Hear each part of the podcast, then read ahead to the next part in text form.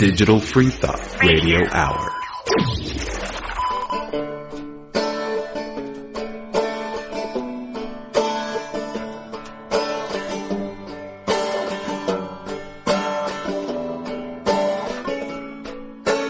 First I was a Catholic girl, loved the mass, I watched the swirl of smoke from candles burning,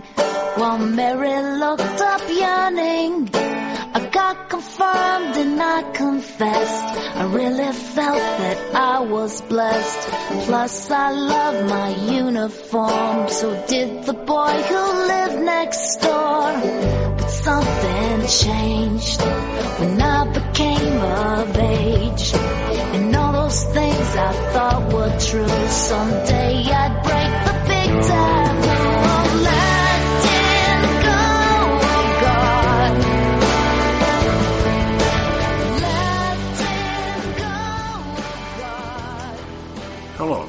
Digital Free Thought Radio Hour. I'm Doubter 5 or Larry Rhodes. Uh, we're on live on WOZO Radio 103.9 LPFM in Knoxville, Tennessee. Today is October 3rd to- at 7 p.m. Uh, 2018, of course. And uh, if you're not listening to us at 7 p.m. on October 3rd, then you're listening to a broadcast, I mean a podcast or a rebroadcast. Anyway, welcome to the show. Uh, we don't have Wombat with us today. He had to work tonight, but River is our guest. Say hello, River. Hello. Okay. I did, didn't I? Anyway, um, this is Digital Free Thought Radio Hour. And uh, in this call-in talk radio show, we're talking about atheism, free thought, rational thought, humanism, and the sciences. And conversely, we also talk about religion, religious faiths, gods, holy books, and superstition. If you get the feeling that you're the only non-believer in Knoxville, well, you're just not. There are several atheist, free-thinking, and rationalist groups that exist right here in Knoxville, and I'll be telling you how you can connect with them right after the mid-show break. Also, did you know that there's an atheist call-in television show broadcasting in here in Knoxville? Oh, I did not know that. Did you not know that, Riv? I might have forgotten. I think I've seen you on that show. Uh, maybe. Yeah. And it's been broadcasting in Knoxville for eight years and nobody knows about it because it's on com- uh, community access TV. But anyway, if you uh, happen to have a TV and you're on cable or something, you can switch over to uh, channel 192, I think it is right now. Let me check and make sure that that's the right information. Yep. Uh, well, charter channel 192, but on Comcast it's channel 12. The show is called Free Thought Forum, and it's Knoxville's first and only atheist call-in television show. And you can actually communicate with them. You can talk to an atheist online on TV, and then have it shared later if you want to. You can call in with a pseudonym if you like. We do exist. we do, we do, and the Atheist Society of Knoxville has over 875 members now. Well, that's We're up we're yeah we're approaching 900 members now, and that's only one group. There's also the Rationalists of East Tennessee, the um, uh, what is it? Sec- well, there, we have a local chapter of Secular Student Alliance, Right. and then there's the uh, Sunday Assembly that meets uh, like a church does, but it doesn't celebrate a God; it celebrates life. And uh, we'll tell you a little bit more about each of those later on in the show. And in spite of what you might have heard from Steve Martin, there are an awful lot of atheist songs out there, and you'll be hearing them on this show and generally on the station as I have put them in rotation. So you never know when an atheist song might just pop up on your radio, as long as you're tuned to this radio station, of course. anyway, so Riv, you brought us a topic tonight. What do you, what would you like to talk about? Well, uh, you know, kind of a combination of uh, emphasis on critical thinking and um, uh, and slippery slope. Slippery slope. I know that one. I also know a little bit about critical thinking, but tell us what you mean. Well, for instance, let's say you hear a claim. You know, someone tells you, you know, uh, I have a dog back home. Right? Mhm. It's easy to believe. Sure enough, it's very Sure. common. Dogs? Yeah, Yeah, I've got a dog. Right. Yeah. Mhm. We uh, a couple back at home actually staying with a family. Um, and even in me saying that, that's also believable. To have multiple dogs, right? Mhm. Or feline overlords in the case of cats, because they Yeah, they really let us. They tolerate us as long as we're feeding and watering them. yeah. Um, uh, so They'll grace us with their presence. exactly. the, the, the Egypt, Egyptians, they were onto something. Yeah. they were ahead of the curve. Um, but if I said I have a, um, use a classical philosophical example, if I have a, a uh, ethereal, intangible, weightless, uh, and otherwise Indistinguishable. indistinguishable from not being there dragon in my garage, it doesn't hold the same water as St. Ive animals. I'd believe you. Oh, okay. Well, well, I, I Well, have a, I have a. I I wouldn't some lose anything. Property I wouldn't lose. I wouldn't be able. I wouldn't have anything to lose by saying, "Sure, you got one. Okay, no big deal." right, right, right. Which goes into Excuse me. how much does it cost in the sense of integrity and in the situation, How much do your belief cost you if you if you buy into some of these things? right? And it varies. Yeah, definitely. Uh, in this case, um, it wouldn't cost you anything, but unless you said, uh, "Oh, my my house is on fire. My dragon's in there. Would you go in and and uh, rescue it?" Well, that would that would put a price on your belief, wouldn't it? Right. You would uh, you would have to at least at least risk something, even if you didn't lose anything. But that's not your point. I mean, that's not Well, where you're going. So it is the a- dragon. It is a good point, though. I mean, but Yeah. Uh, but yeah, it's just basically to evaluate what people say, regardless how much you want to think what they're saying is true. Mhm. You know, we, we we have to fight back against that. Yeah, About, yeah, yeah. What if what if they said that uh, if you told me that you know I had to give you a certain amount of money to maintain that dragon, or to to spread the word to the other people in the world that you have a magic dragon at home, and uh, and that maybe you know if if you wouldn't mind sending your son by every once in a while to have to mow my yard, Yeah. you know, or or clean my my house, you know, then you've got some some uh, costs involved and the the belief should be withheld until you have evidence for it. Right. And uh, if there's if it's another way other than intangible, or not other, not anything other than intangible, then you have nothing to show. Um, I mean, like I could say, if it's a fire breathing dragon, then I should see scorch marks in the in the room that you profess to keep him in. Oh yeah, but he keeps it under control. Right. Or I should be able to dust the floor with with talcum powder and be able to see his his footprints. And Oh, he floats. He, he floats. He's always floating. Okay. He doesn't have to sleep sometimes. No, he just, he just Yeah. Floats all the time. He's a floating invisible uh, invisible magic dragon. yeah. Wh- What about a param- uh, to detect heat signatures, right? Uh, yeah. know? hmm Oh, it it doesn't emit heat. He always matches the room temperature. Right. Yeah. Well, all of these are, are are claims that you would, as a skeptical thinker, would think twice about and not accept until there's you know, tangible evidence to show it, especially if there's cost associated with it. Right, and and it's interesting in media and movies, you see this all played out, and you know, you get into the movie and you see the plot, and if, if it, because it is a movie, there's a suspension of disbelief there, and you, you know, you, you just enjoy, I would say, the movie for the movie's sake. Mhm. The things that are warranted to be skeptical about, people in the character, you know, the characters in the shows are skeptical about in some cases. Right. And then it's frustrating because they're made out to be like the villain because they're the ones who are exercising due diligence and, and you know, and, in questioning claims that have a have a price and so on and so on. All right, and and a lot of people, I'll bring that subject up. I'll say, what about uh, this movie? You know, they the guy in there didn't didn't believe him until uh, it was proven that it was true. Right. You know, he he was wrong not to believe. No, he was right not to believe until the evidence was presented. Now he was he was incorrect saying that it didn't didn't exist, Right. but he would you know his position was well founded Right. until the evidence was presented, and then he was justified in changing his mind and accepting it. Isn't isn't that the process that the, the summarization of being an atheist is that it's just not being convinced of the claim. Yes. That's all there is. It's Mhm. not saying Right. there is no God, Mhm. there is no Krishna. Because you don't want to say there is no God, because that's making a claim which which you have to provide Right. evidence for You now. made a- positive I, I. I do not say there is no God. I say I don't believe in any gods.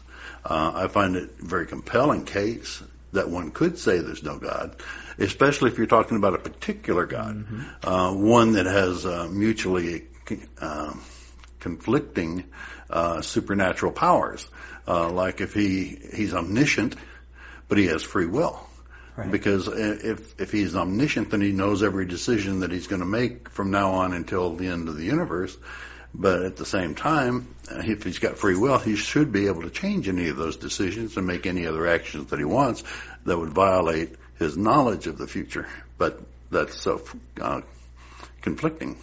Well, there's actually something here that uh, By here, you mean on your phone? Oh, on my phone, sorry. For our listeners who can't see here. Right, and so this is something I made a couple of years ago. It's uh, it's kind of a long little thing, but Yeah. the, the five point can be and it with omniscience and free will and everything. Um, now, physics, of course, the preamble in physics, you go into hard determinism and uh, everything being chemical reaction, and then you go into compatibilism as well. You know, you have fluctuations, you make decisions, they're not certain. But regardless how you fall on that on that spectrum, something that does come to mind is uh, omniscience and free will in the sense of maybe not libertarian free will, which for those who don't know is the notion that you can do anything you want at any time um, with no restrictions other than what is around you. But there are other factors at play. You Right. You, you have circumstances you're not aware of. You have physical limitations. Well, you have your history too. You have your Right. upbringing and your na- Right. nature and nurture, as it were. Exactly The way you were raised. Right. You, you, either way, you have your cognition. hmm So, but here's the kind of a quick five point thing. And this this is this is I still feel it's about accurate, but I want to add something at the end. If omniscient, if okay, so premise one: if an omniscient observer exists, it must necessarily know all things past, present, and future. Premise two: if free will exists, all agency must necessarily act with volition according to internal and external stimuli. P3, following from P1 and P2. All agency is known and therefore, if all agency is known and therefore predetermined, then P4, following from that, agency with free will cannot exist with an omniscient observer. Therefore, in conclusion, P5, free will is necessarily impossible or an omniscient observer does not exist. Yeah. That You makes sense. both. It makes sense. And I think that's basically the point I was making a little earlier. But the thing about it is, uh, I usually make the point in this direction. I usually say, if God is omniscient, then He knows everything you're going to do. Mm-hmm. And if you if He knows everything that you're going to do, then you can't change it because He He knows what you're going to do. It's destiny, it's And- fate, it's going right, to happen. right. But it gets even worse than that because if he's really omniscient, I mean, he knows everything in the world, then he, or everything in the universe for the end of time, then uh, he can't change his mind because he knows every single action and thought he's going to have for the rest of the universe, and he has no free will. It becomes a paradox. Right. And Mutually conflicting. Right. Yeah. And then you have and then you have the aspects of to, to go maybe as to borrow some other religions for comparison, right? Um, I, I like to use the example of an an Asatru for Odin. Odin says, uh, some paraphrasing that um, the first accostation, the first accostation shall be met with clemency, the second with a warning, the third with blood. And then so you have uh, What's that? What do you mean by orchestration? uh, offenses, um, Offenses. striking someone, Okay. bothering someone, you, you- Harm. Yeah, harm. Yeah, yeah. Uh, and then of course you have similar things in Buddhism, right, where you go into the Buddha wakes three times, and then you know you have some similar things that are echoed across places, um, and they have you know they're polytheistic, right? So Mm-hmm. in a way, Well, what does Buddhists Buddhists don't actually believe in or worship gods. Right, They- right, right. You know, Buddha's not a god. right? Um, but so, uh, where do you where do you mean? well, I guess more Maybe from- Hindu? Well, Hindu, I guess I was all going off, off going off the aspect of Asatru, how you have these uh, different, you have Thor and Odin and so on and so on. Yeah. And they actually provide some kind of explanation if you wanted to go down that route of, we can blame this on this and this on that. Something vile happened. Okay, blame Loki. Uh, so, you know, it Yeah. rained. know, Well, so- men have been doing that for Right. millennia. volcanoes, you know, Pat. Pat, Pat Robertson's do, does it every week on TV. Yeah. That tornado was God's punishment for homosexuality. Uh, in one of the recent ones, it was uh, wasn't there a prayer to try to make the hurricane uh, Veer- Swerve. Yeah, Veer.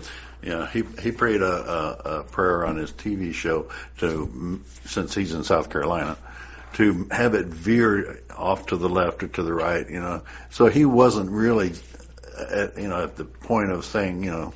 I'm praying for it not to hurt me. He's Right. saying not hurt me and hurt someone else. I found that fascinating. Yeah. I mean, morbid, but yeah. yeah. I mean, if someone's saying, "Okay, I know this harm is going to come to me," but just you know, let it go to someone else. For Yeah. it goes back. It goes back to Jesus on the cross. Of you know, let, Let- before yeah. Mm-hmm. that, let this pa- let this cup pass to someone else. However, let thy will be done. So it it was like an accepting. Okay, this is happening. Yeah, but why why even bother? I mean, if God Right. if God is going to do what He wants to do, and you're good with that, why bother? Why why pray? Right. Yeah. Exactly. And intercessory prayer specifically, where Right. Mm-hmm. you're wishing for something that affects the Yeah. master plan of whatever you imagine Yeah. God to be. I've always considered intercessory prayer, particularly, to be witchcraft, Hmm. because you're you're using ritualized words and, and postures and sayings uh, and settings to beseech a supernatural being to come and do your bidding on this plane. That's witchcraft. You know, You are you are in incanting in a Mhm. way. right? You are. Which is the doesn't the Bible preach pre- Mm, preach against that. Yeah. Yeah. Uh, yeah. So you have, and you you said the, earlier at the beginning, talking about the specific type of characters. If you look at characters who um, people, for instance, talk about, there's this one interview uh, questionnaire. It was, it was, an, inter- it was a it was a debate with Dr. Dr. Craig, William Lane Craig, famous Yeah. colom- uh, cosmological argument apologist. Apologists. You know. Right, that's his thing, the Kalam cosmological. And, then he, Matt Dillahunty talks like talks about a lot, a lot about this, how he starts out with one premise and then by Jumps. pulling in all these other things, gets down to Jesus. You just don't get there if you actually Mm-hmm. follow the Yeah. premises. But so he, Dr. Craig, was on a debate against someone else. I forget the name. Um, and the question asked to him, does not science, like he was British, does not science account for all things ostensible, or something like that? And, and then he said, oh, I'm glad you asked that, because I had a list of things. And then so one of the things he said was, in, even if I were to concede that that uh, that God brought is responsible for all evil, which I don't accept for a moment. But wait a minute, it says in Isaiah, I forget the verse. Yeah. Um, I create the evil and I bring forth the evil and create in, in, in the light and bring bring forth all these things. Mm-hmm. I- I, I- I, your Lord, do these things. Right. Yeah. Mm-hmm. It's like, well, no, it says it directly in the Bible that you do these things. Right. So, And if all was if all was um, blank and quiet before he created anything, then anything that proceeded from that is is his creation. You know, theoretically, he created everything, including all the angels and all the demons and heaven and hell and all this other stuff.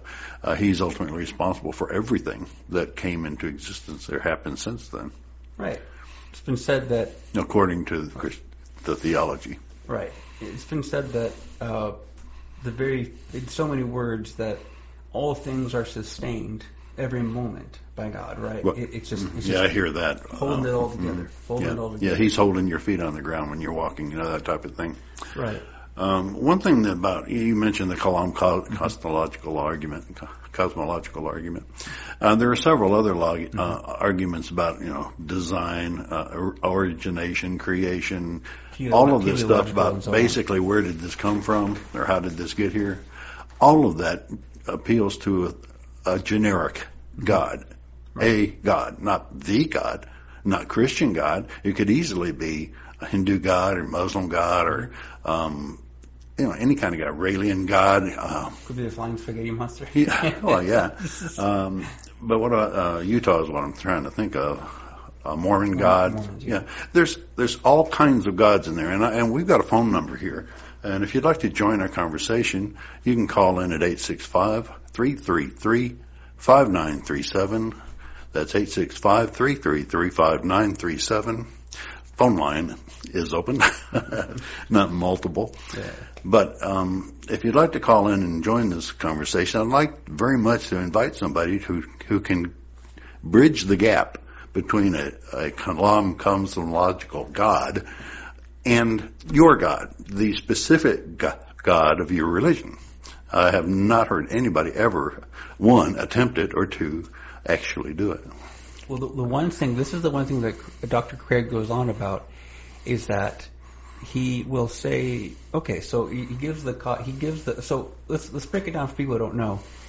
The cosmological by itself argument, the cause the cosmological argument states that essentially uh, that every everything needs a creator essentially.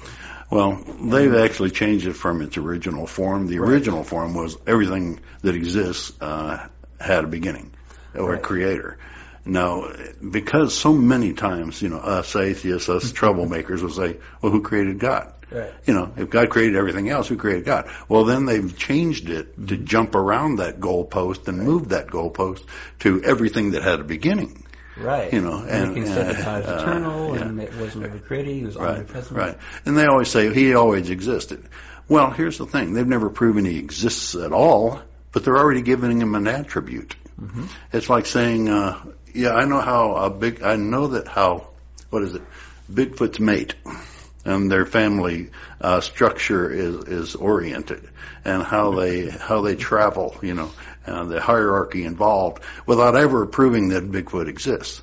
Well, that's what that's what Christians and, and Muslims and uh, Hindus and all of these people are doing it. There's it's called begging the question. Right. Is when you put the an answer in your question that you're trying to pose to prove the question, to prove the the object of the question. It's it's like because I know this about you, I can presume that yada yada yada yada, and then so that's when wait a minute, you don't even know that about me. What are you talking Mm-hmm. about? And yeah, it's it's just But it's even worse than that because no evidence has ever been presumed uh, uh, uh, to. I mean, has ever been presented to for a God. Let me take another subject: your soul.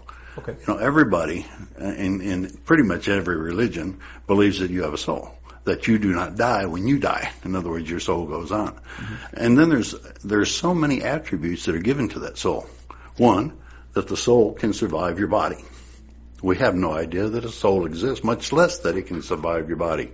Two, that it contains all of your memories and personality separate from your brain. Right. Now, that's never been proven, so that's three things. The soul exists, never been proven. The, that it lives after your body dies. That you know, all of these things are they're just saying that it works. And then they say uh, again, number four, it lives forever. Not just lives, but lives forever, and it can go to certain metaphysical places that exist just for that soul to reside in, Yeah. which have never been proven or Yeah. even any evidence ever given for it. Well, and there's there's four things. Actually, every single one of those things jumps out at me. One, right, in in regarding the soul itself, it, it existing, right.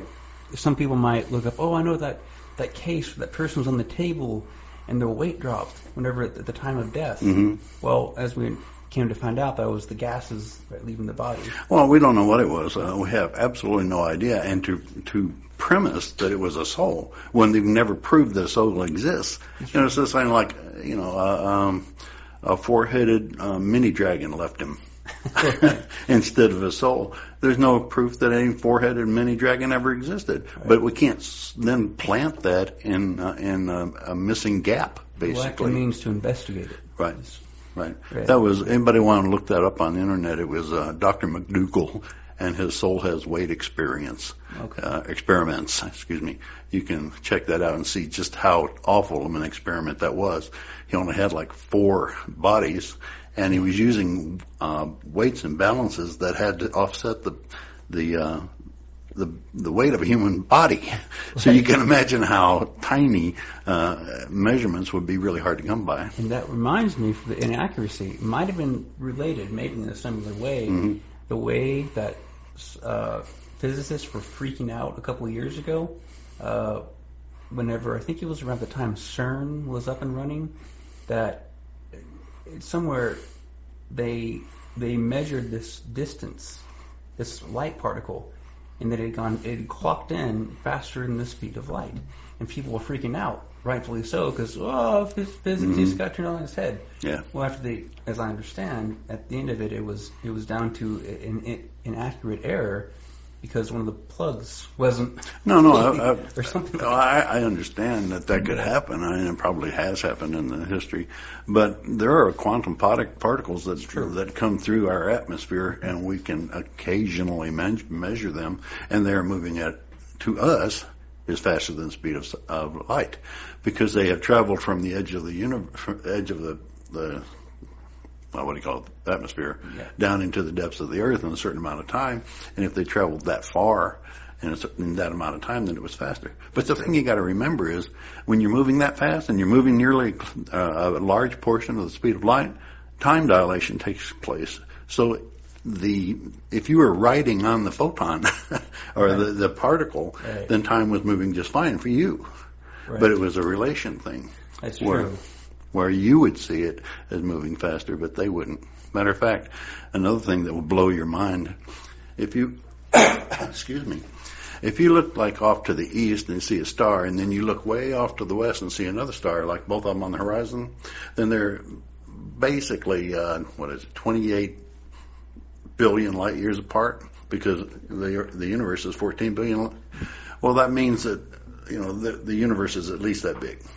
But what gets me is that those particular things are moving apart faster than the speed of light, away from each other. Space itself. Space itself is actually uh, enlarging and pushing them, basically carrying them away from each other. But since space is a measure of speed, you know, distance is a measure of speed, and and taking that all into consideration, uh, uh, locally they're not moving that fast, and over the the uh, the whole space of the uh, universe, they're not exceeding the speed of light. I mean, they're not breaking that that speed limit Right, they're moving relative to their parameters.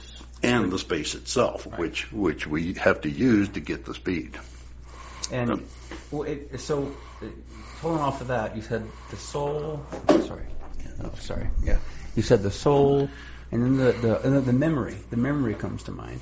So it's interesting because, and this goes into a whole thing with Lord Berkeley. He was a philo- was a philosopher back in the. Uh, Oh no, we're off into philosophy.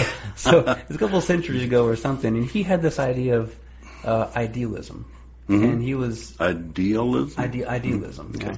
And essentially, it was that uh, nothing exists outside of the mind and other minds themselves. And this was this was a head wrap because there's so many ways that people challenged them. hmm They challenged it, and his constantly his device. Well, you're you're just validating my point because everything we're you know we're discussing is taking place inside of minds. Yeah, You but know. that doesn't mean there's not an independent, objective reality right. between us. And there's all kinds of ways they try to challenge. And uh, I forget the name of it, but someone there's a famous little there's an internet meme that has it, it embodies it that has someone one of his uh, interlocutors kicked a rock and said, "I refute thee thus." Oh yeah. and just little things like that. Yeah. And his explanation, I believe, was that well, that's fine because we're sharing this experience, and you perceive that you kicked a rock, but really it's just all in our mind. So he was he made this unfalsifiable Yeah, I- thing. But uh, I think he just um, creating his own universe in his mind, well, the reason but uh, and not the way he's thinking. Right. I need to take a break Okay, in a second. Um, I'm going to take just a second break, or actually about five minutes. Uh, give our voices a break. We're going to turn on the air conditioning in here because it's hot, and we have to keep it off while we're talking, or it'll overwhelm the microphones. Um, this song is a, I promised you an atheist song, and here's one by Shelley Segal, and it's called Saved, and we'll be back in about four and a half minutes.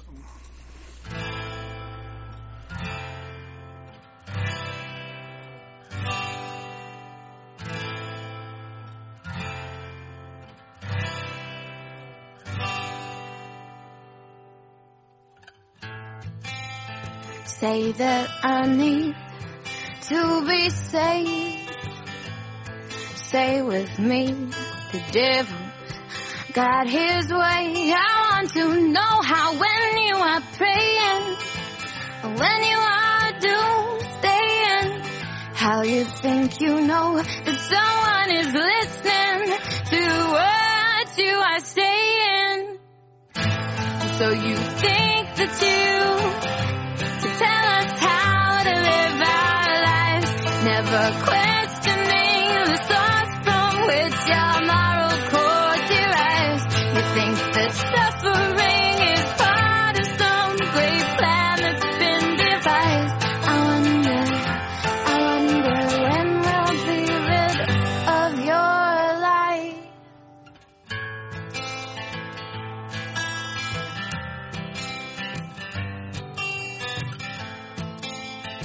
Say I need to hear the truth. The sales pitch of eternal life and eternal youth. All these blessings you are bestowing upon the one you say is all knowing. Or are they really deserved if he is sending me where you say I am going? And so you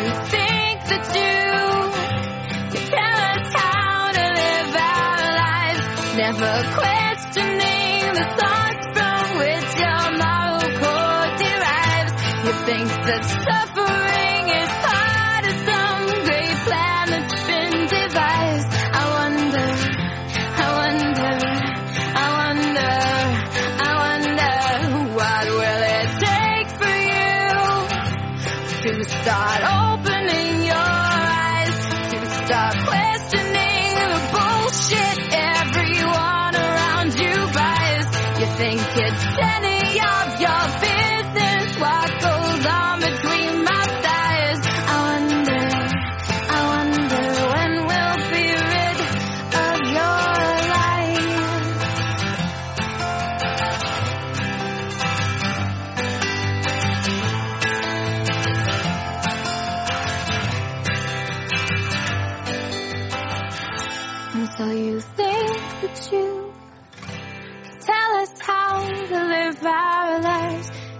questioning the source from which your moral core derives. You think that suffering is part of some great plan that's been devised. I wonder,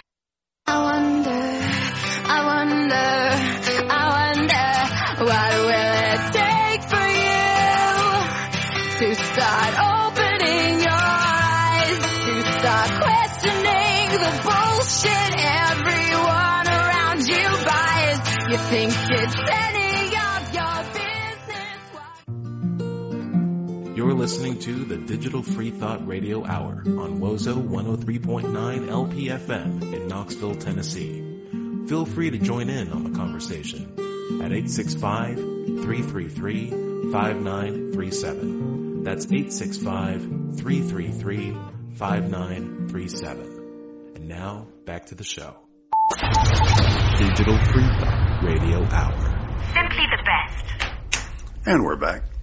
Okay, where were we? Uh, you were talking about a philosopher. Right. So Lord Berkeley, um, idealism, and the reason why I mentioned it is you know all minds only exist, and but how are they sustained, right? And one of the things that was asserted is, and how this has to do with memory, I'll get to that, was that everything must be sustained by a constant observer, otherwise they they they don't exist. You know, you turn the corner, you know, and then so that was, of course, asserted to be an, an all-seeing eye, you know, God of some sorts. But then he said, okay, it doesn't have to be that. It could be that if you don't see them, someone else sees them, and there's always someone to see something. Therefore, it always exists. But again, it's unfalsifiable, and it goes Well, further. well, let's say that uh, I, I don't- I don't buy into. Of course, I don't buy into that. But let's say that uh, somebody discovers a new star tomorrow. You know, does that mean it didn't exist for 14 billion years, and he just happened to be looking in an empty piece of space, and then the universe said, "Oh, we need a star here for him to find," and, Exactly. created one. And just nah. And then, but now everybody can open up their telescope, go to the sky coordinates, and find it. But it wasn't there before. Wasn't there yesterday. I, you know, I, I find it hard to believe. I mean, I don't give any credence to it. Right. And but the thing about it is, one of the other things about this is he's invented a reason for his God to believe, I mean, to Right. to exist, and then used that reason to say, "See, God exists." Yeah. Uh, it's he's uh, defined God into existence, and I've seen Right. you see this a lot on the internet. And it's, and in this case, again, it's a generic God. You know, because, and he can't make that leap from a generic God to a particular God because Right. nobody ever tries. They just say, it's like the God on your money, you know, in God we trust. Every religious person looks at it and says, yeah, my God. when it, you know, it could be any God or no God or, you know, any God we've never heard of that's in 16 galaxies over or something. It just drives me crazy. Well, the funny thing about when that was introduced back in the 1950s, Uh-huh. 1960s, when you had the uh, added to the currency, the legal tender, and then you had "In God We Trust" on the flag added, not the flag, Yeah. the, the pledge. Yeah.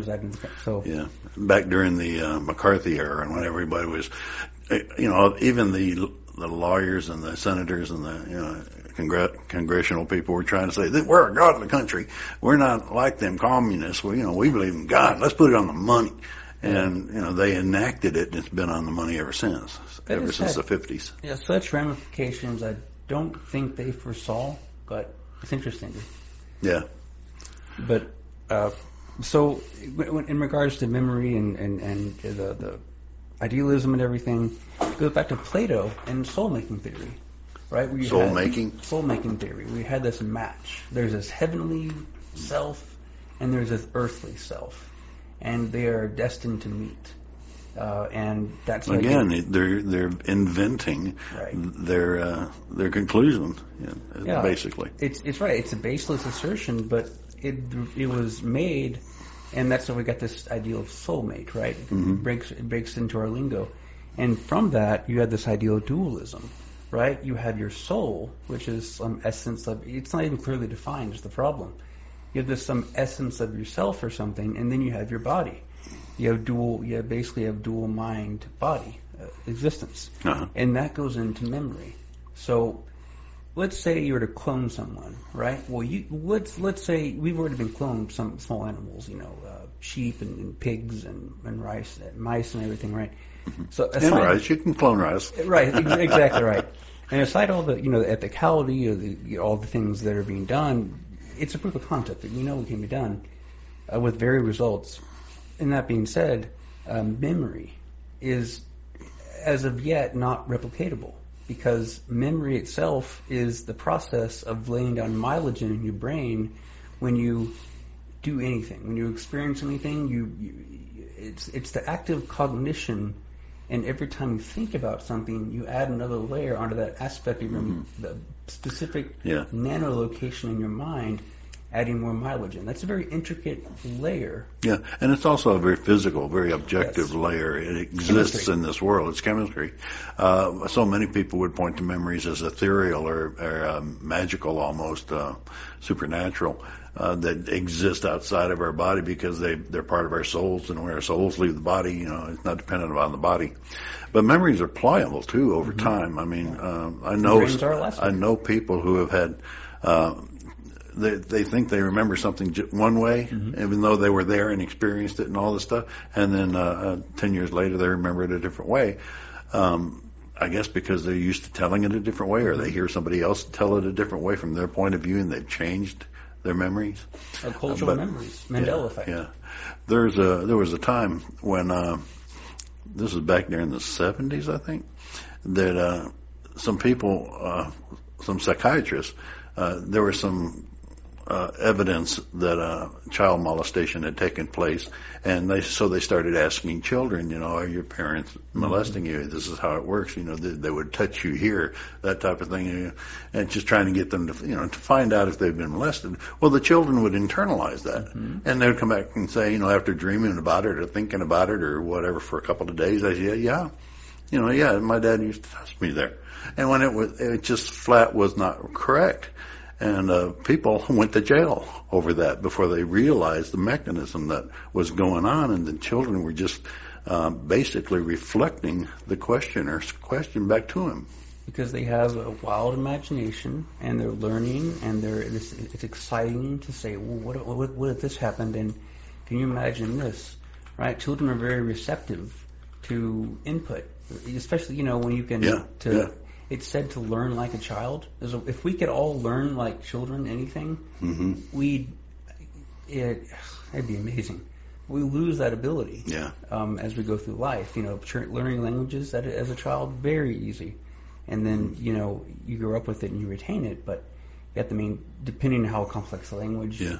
But so with regards specifically, I'm not sure that's too personal or not, but uh, there's someone I know quite personally uh, who went through that exact same process hmm and another person I also know quite personally uh, called it the era of the social workers for that reason. And such person went through situations where uh, those other people were. I know this is being very ambiguous, but um, not giving away names of family or friends or anything, but uh, they went through this process and lives were ruined. You know, bail was set. hmm Uh, of course, the cases were made, and so that happened. That definitely that, that happened. And now, now this is an interesting point to to weigh in the aspect of critical thinking, right? If I just said that, how believable is it? Well, it, it, it's yes, it's a personal story, um, and I could, uh, but. And I'm, I'm lending it because I think it's relevant to what we're, you know, just Mhm. mentioned. Yeah. But that being said, there's no way without going through, you know, history and look, looking up files online, verifying all this stuff. Or having an FBI investigation. Yeah, yeah, that's timely. Um, uh, not limited in scope, uh, and uh, you know, whatever, however, whatever it takes to get to the truth of it. Mhm. Um, but with me saying that, right over the airwaves, is there a harm in saying that person is lying and I know it, or okay, well they're talking about an experience they had, right? The the costs, and it just it just goes back to what we were talking about earlier. Uh, due skepticism of claims being made, and when when you when you're young and people instill the fear this place called hell and the wailing and of teeth, Uh-huh. or if you're in other cultures, it has different descriptions of it. Right. That is a claim, and that is something that has a lot of impact. And you grow up with it, and It changes lives. yes, It controls lives Yes. in many cases. huge cost to having that belief. hmm And there's nothing that there, we have. We have no way of tangibly testing Right. anything about The that. the time to believe something is when the evidence is presented, or when the evidence comes to light. Until that time, you're perfectly justified in being skeptical of a fantastic claim, especially one like that, which includes life after death. Right. Uh, it's uh, we we as a as a people have no problem at all uh, conceiving that everything on earth that's alive will die, and that's it, gone, kaput, except us, not us. Yeah. You know, when we die, we can keep living and forever. And, you know, of course that plays right into the hands of the clergy because they can then say, oh yeah, but there are good places and bad places. And if you don't do what I say and what this book says, you know, you're going to end up in the bad place. Right. And of course with that line of thought, they can make you do all, almost anything. Yeah. It's interesting. And the proof is in the pudding. I mean, religions all over the world make their people do outlandish and terrible things. I'm sorry, go ahead. Oh no, no, no. I just yeah, it's that fear of, you know, it, it's like uh, to quote the late Christopher Hitchens when he talked about at least in North Korea, you can uh, explicit die. You Yeah. know, uh, So hmm y- y- You, you can know, get out of it by dying. you live under this brutal concentration camp ridden. I mean, facade regime. Yeah, with the the president being an actual god, according to Yeah, their. who doesn't defecate, who Yeah. go down the list. It's it's Uh-huh. almost Chuck Norris, Mm. really, in the legendary. You know, it's like evil Chuck Norris is what I Mhm. think of uh, him, but Mhm. or uh, yeah, um, uh, but at least they don't have to endure that forever. right. They can eventually. I mean, it's morbid, but you know, if plenty of people live their lives going back through Mm-hmm. time, and you know, time pre-recorded history. People have lived their lives in horrible situations, conditions, and they die. Right? That's the overwhelming majority of it happens throughout. If you look at the timeline of history, but it's only relatively recently when we have technology to uh, compensate for our, you know, our our vices and how we go about the world and and you know, lose my words for this, but so many people have lived and died, and that's just the history of of biological life, and yet uh, the notion that out of all of that, we're the ones who you know forget the people who just got you know washed away in in the flood. Forget about the people who you know all the. Uh, uh, what's the Richard uh, Stephen Fry was uh, talking to uh, was, he was an interview with one, of one of the cat of one of the uh, fathers I think, and he was asked like if you had a chance, you let the Lord at the gates. What what what's the first thing you would ask him? And so Fry came out immediately and said, "How dare you? You know what's with this? Making children children born with with worms that eat out Eat- from the, yeah, their, their eyes. eyes. What's with that? What's with you go down the list of atrocities. Children cancer. Yeah. No, but it all has a purpose. It all has a purpose. But guess what? If everything is known, all this was known to happen, mm-hmm. and trying to defy that is fruitless. So you get into the back into this paradox, and it becomes nonsensical, to where you're just telling yourself what you want. To tell yourself Yeah. to be comfortable with the moment. Yeah, and what makes it even more complicated is, you know, there's omniscience and um, omnipresent and omnipowerful, but that now they try to add omnibenevolent Right, to that's- it, that's- which makes it even harder to, to accept uh, evil in the world or uh, good things happening to bad, um, vice versa, bad things happening to good people, or children getting cancer or uh, uh, tornadoes and hurricanes, you know, devastating uh, good people. Um, so you can't have it that way. It's just not that way. And if you actually read the Bible, uh, you'll find that w- when God generally interacts with people, it's not good for the people. Right, right. he's not. He's not acting from a position of love, um, especially in the Old Testament. I mean, whenever he, God comes into the picture, people die in groves, droves of Yeah. people. Uh, that can't be moving from a position of love. Right. And, and some people would say that, well, what about, okay, you're going from the argument of evil. That's, I can knock that down in a moment. I can, I can make a steel man of it, knock it down. Okay. If Straw, someone- straw man. Well, no, steel man. What's a steel man? A steel man is the strongest position you can make of your opponent's position. The opposite of a straw man. Oh, okay, cool. Yeah, so someone might think they have that down pat. But let me throw in this curveball. It's not really a curveball. It's just comparing natural evil to um, the kind of uh, intentional evil, right? You have earthquakes, you have hurricanes, you have uh, geometric activity, right? You Right. call that natural evil, Yeah. right? And in that, it's interesting because some people might say, well, you know, even stepping past some kind of paradox of free will and omniscience, somehow they square their way. Somehow. You're still left with, well, you need to learn from your lessons. It's only going to make you strengthen, right? It's soul forging. Goes back, it, ancient philosophers would say that you- you're born with these, you know, inherent Blank slate. Right, And and, then and, you've got part of the living experience is to build you up. So even if they want to say that everything has a purpose, yada yada yada, Mm-hmm. okay, what's the purpose of um, the recent hurricane uh, hit um, Puerto Rico and uh, was over tsunami in tsunami, Indonesia. Yeah, three thousand people, Uh-huh. um, not Died. Mm-hmm. sixteen as some people would like to think it is, to protect, their ego. Mm-hmm. Um, you know, what what lessons did they learn? They're just dead. Right. Uh, well, it's for the people around them. See. No, of course, of course, yeah, yeah. yeah. It's No, what's, to pay. what's even worse is if you think that uh, you know if we send people to prison, we don't keep them there forever. We and when they're in there, we try to uh, give them work that will make them a better person.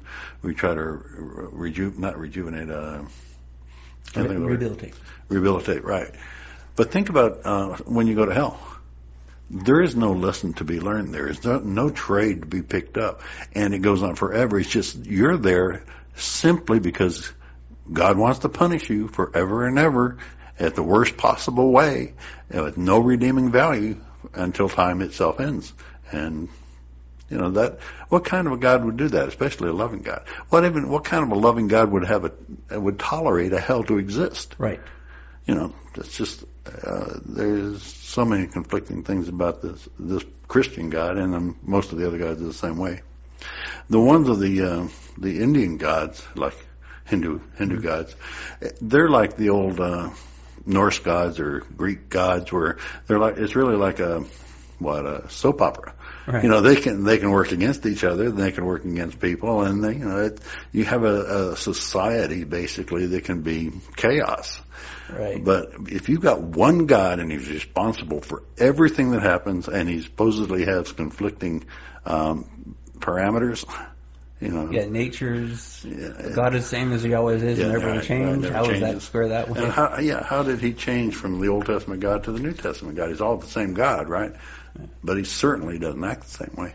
Right, and then some people would say that, well, it's the Trinity. You get away with it, the Trinity. God the Father, God the Son, and God the Holy Spirit. And then you have the Council of, Ni- Council of Nicaea came together Mm-hmm. under the order of one of the Caesars. Constantine, I think. Uh, and, and basically said, okay, well, you're not leaving this room, this whatever constituted a meeting area, room, whatever, Mm-hmm. gathering yard, until we square this out. Let's get this religion down pat. Well, what is? How do you express it?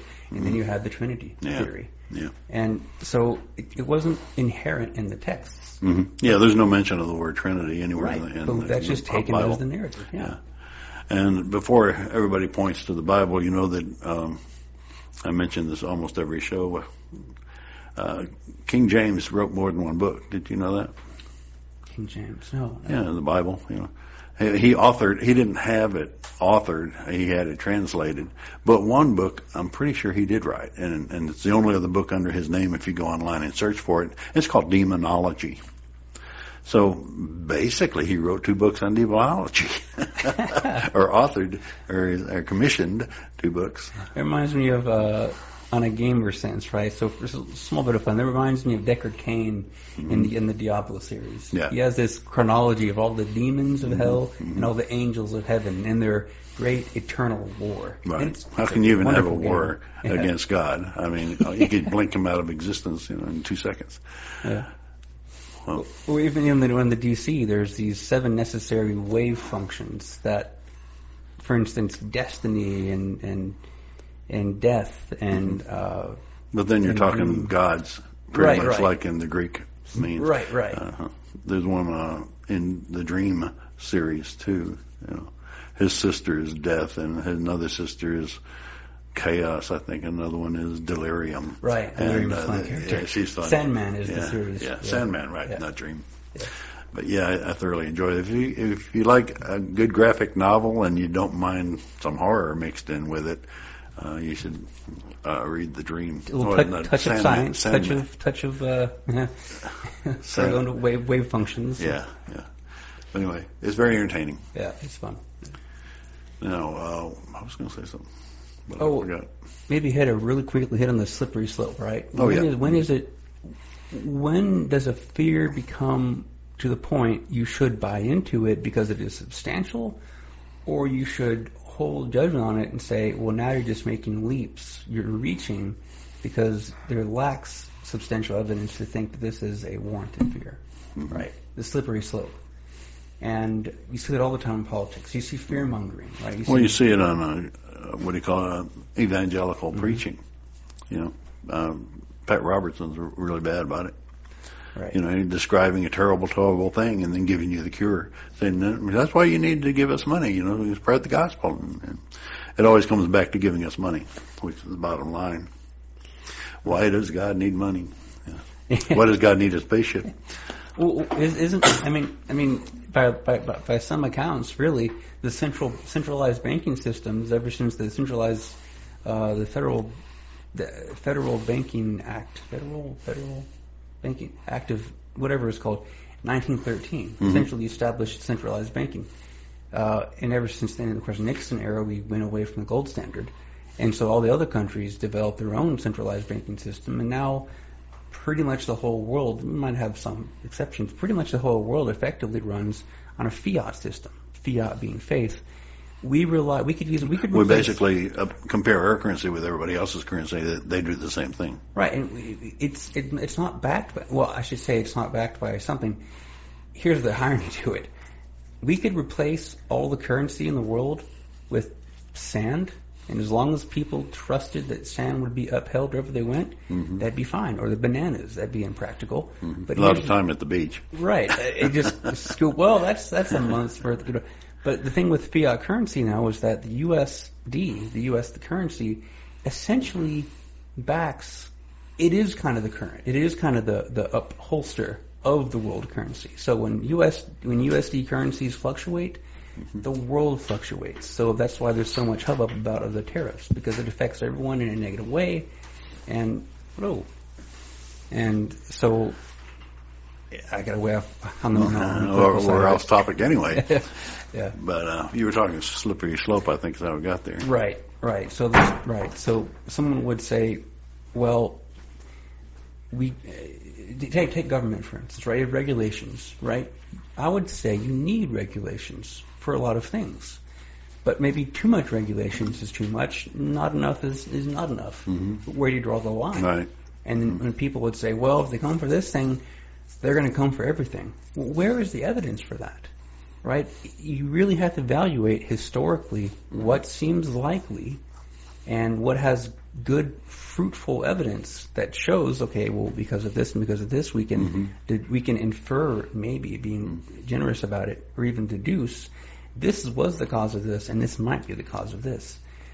You could speculate, but don't ignore the problem by saying let's not regulate this because if we if we do regulate this, it's going to cause a tidal wave and there's going to be anarchy. No, there's Yeah. nothing found to suggest that. Yeah, at least with uh, if we have standards and and uh, regulation, at least that's kind of like a pulse, your finger on the pulse of the economy, and you can you can then uh, adjust it up or down and see the effect on the economy and see how it affects it, and also read it through time, like we we've been able to read it back to the 30s and 40s to be able to see.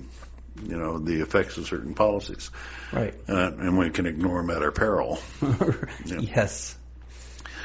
So we come up about three more minutes. You have any final thoughts? Um. Well, I guess aside my line that I haven't been in the show in quite a while, uh, but um, I would say you know regardless of you know if people feel you know maybe it's they might feel antagonized sometimes by people pointing out things that are inconvenient for them to hear it test their you know test their faith and everything i would say i would say look past what you think is the case you know in your religion or your books or whatever people tell you and look at what your actions take and how they affect people today that you can measure and how for us to have this conversation now, we relied on people in the past to build a foundation that allowed us to have this conversation. We And stand on the shoulders of were giants. perpetually mm-hmm. standing on the shoulders of giants. Mm-hmm. And so we need to constantly pay that forward to future generations,